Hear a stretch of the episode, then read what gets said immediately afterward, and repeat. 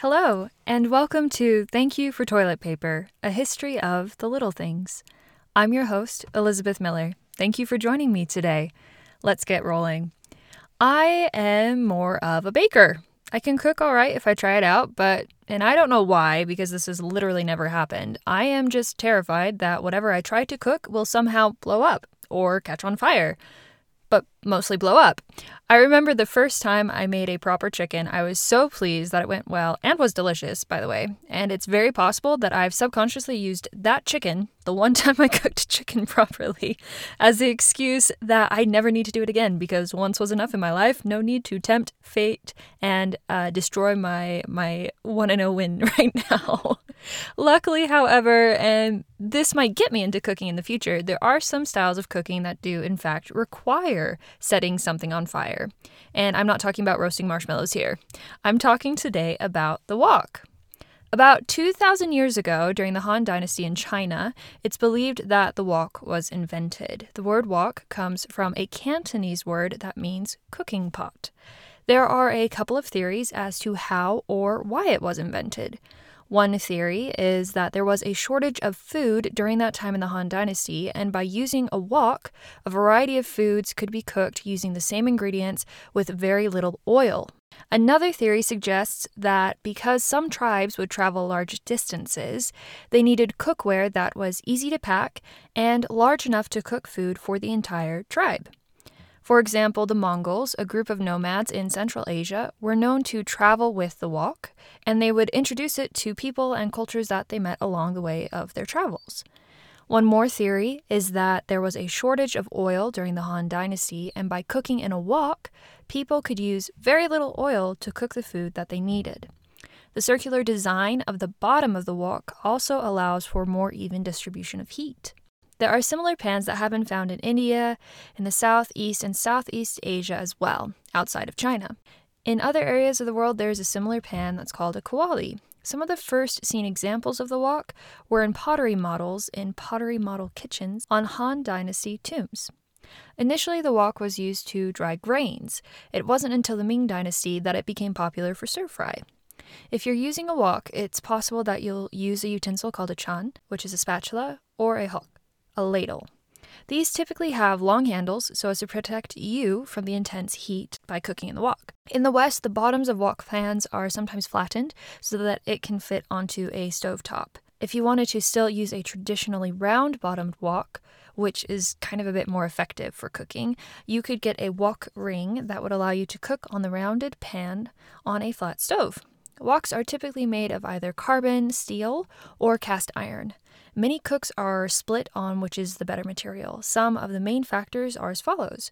Carbon steel woks are lighter and therefore a little bit easier to maneuver, but because of the carbon steel, they are somewhat more difficult to season. Depending on the wok, some cast iron woks can be only just a little bit thicker than carbon steel woks, but the weight can make a difference, especially when trying to use frying or bao techniques.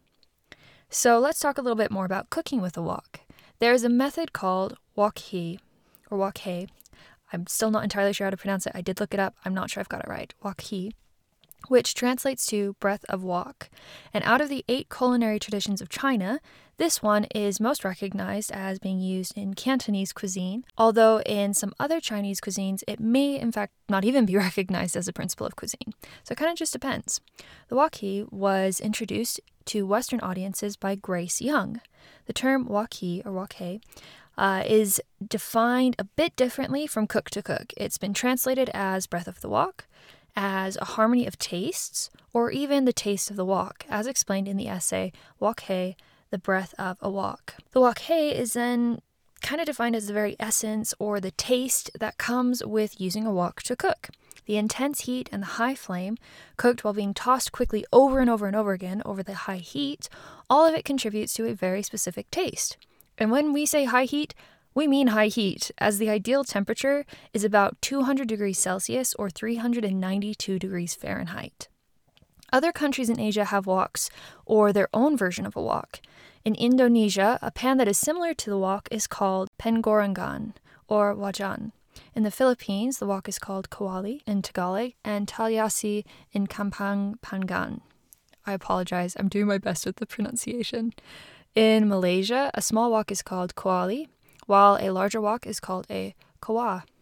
In Japan, the wok is called chukunabe, which translates to Chinese pot. Now, I wanted to take another moment to talk about a woman who is credited with popularizing Northern Chinese cuisine in the United States, and that would be the one and only Joyce Chen, or Liao Chee. She also coined the term pecking raviolis for pot stickers. She's also the inventor and patenter of the flat-bottomed wok, which is the one that we use for our flat stovetops over in the U S, also known as the stir-fry pan. She was an incredible chef, author, T V personality, entrepreneur, and restaurateur. She even has her own stamp from the U S Postal Service. Born in Beijing, China in nineteen fourteen during the Republican era under Sun Yat-sen, she was the youngest of nine children. Her family was wealthy and her father was a high-ranking Qing Dynasty official. This meant that when she was younger, the family had a cook. That cook eventually left for a family friend, started working with them, however, which left her mother and the governess to cook meals, while Liao Chee, or Joyce Chen, watched. Chen and her husband left Shanghai in nineteen forty-nine as communists were taking over government, and they moved from Shanghai to Cambridge, Massachusetts with their two children. Her then husband, Thomas Chen, worked in importing fine art, and Chen herself was a housewife, which was a significant shift as she had previously had a job as an insurance broker in China, which was also unusual. It wasn't normal for a woman to be an insurance broker in China at the time, but Joyce Chen was. Chen started thinking of expanding her cooking when she received feedback that the pumpkin cookies and the Chinese egg rolls that she had made for a bake sale had sold out in under an hour, with requests that she make more. This was at a bake sale in nineteen fifty-seven. By this point, she had three children. Chen had adapted some of her recipes to fit more American tastes and had even figured out ways to source ingredients that were difficult to find in the United States, or she would find substitutes that would work. In nineteen fifty-eight, Chen opened her first restaurant, Joyce Chen Restaurant, in Cambridge. In her restaurant, Chen innovated like crazy. To help with the language barrier for English and Chinese-speaking staff and customers, Chen introduced the practice of numbering menu items. She also pioneered opening an all-you-can-eat Chinese buffet to allow customers to try unfamiliar dishes. The buffet boosted sales on slow Tuesdays and Wednesday nights. Chen introduced Mandarin and Shanghainese dishes to her customers, which included Peking duck, hot and sour soup, pot stickers, and mushu pork. In nineteen sixty-six, Chen and her husband divorced. She sold him the restaurant, and it took a bit of time before she could open another one. But in nineteen sixty-seven, she opened the Joyce Chen Small Eating Place.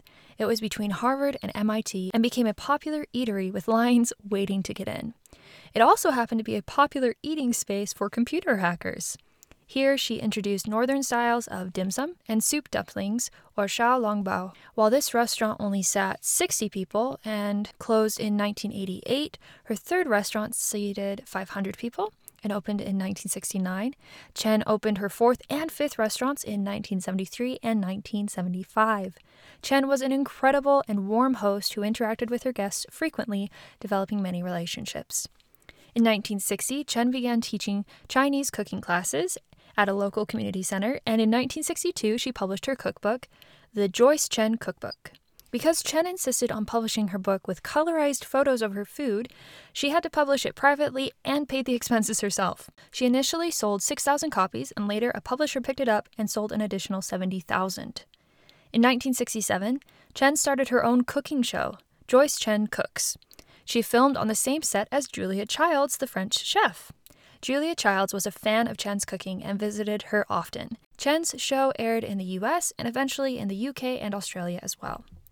Because Chen often used substitutes in her food that were readily available in American stores and markets, she was also often criticized for simplifying the recipes and using adaptations. Chen spent hours with voice coaches in an effort to improve her pronunciation of English. Her program received an award from Reader's Digest, but eventually failed to gain sponsorship and ended with only twenty-six episodes. It has since been replayed, though, several times. Chen and her children traveled around the world for a bit after that, including a trip to China in nineteen seventy-two. Where her son, Stephen, made a documentary with some footage. Following the viewership of the film, however, the Chen family's home was broken into in nineteen seventy-three. It's believed that the home invaders were people who had seen the documentary, which had aired on P B S as Joyce Chen's China.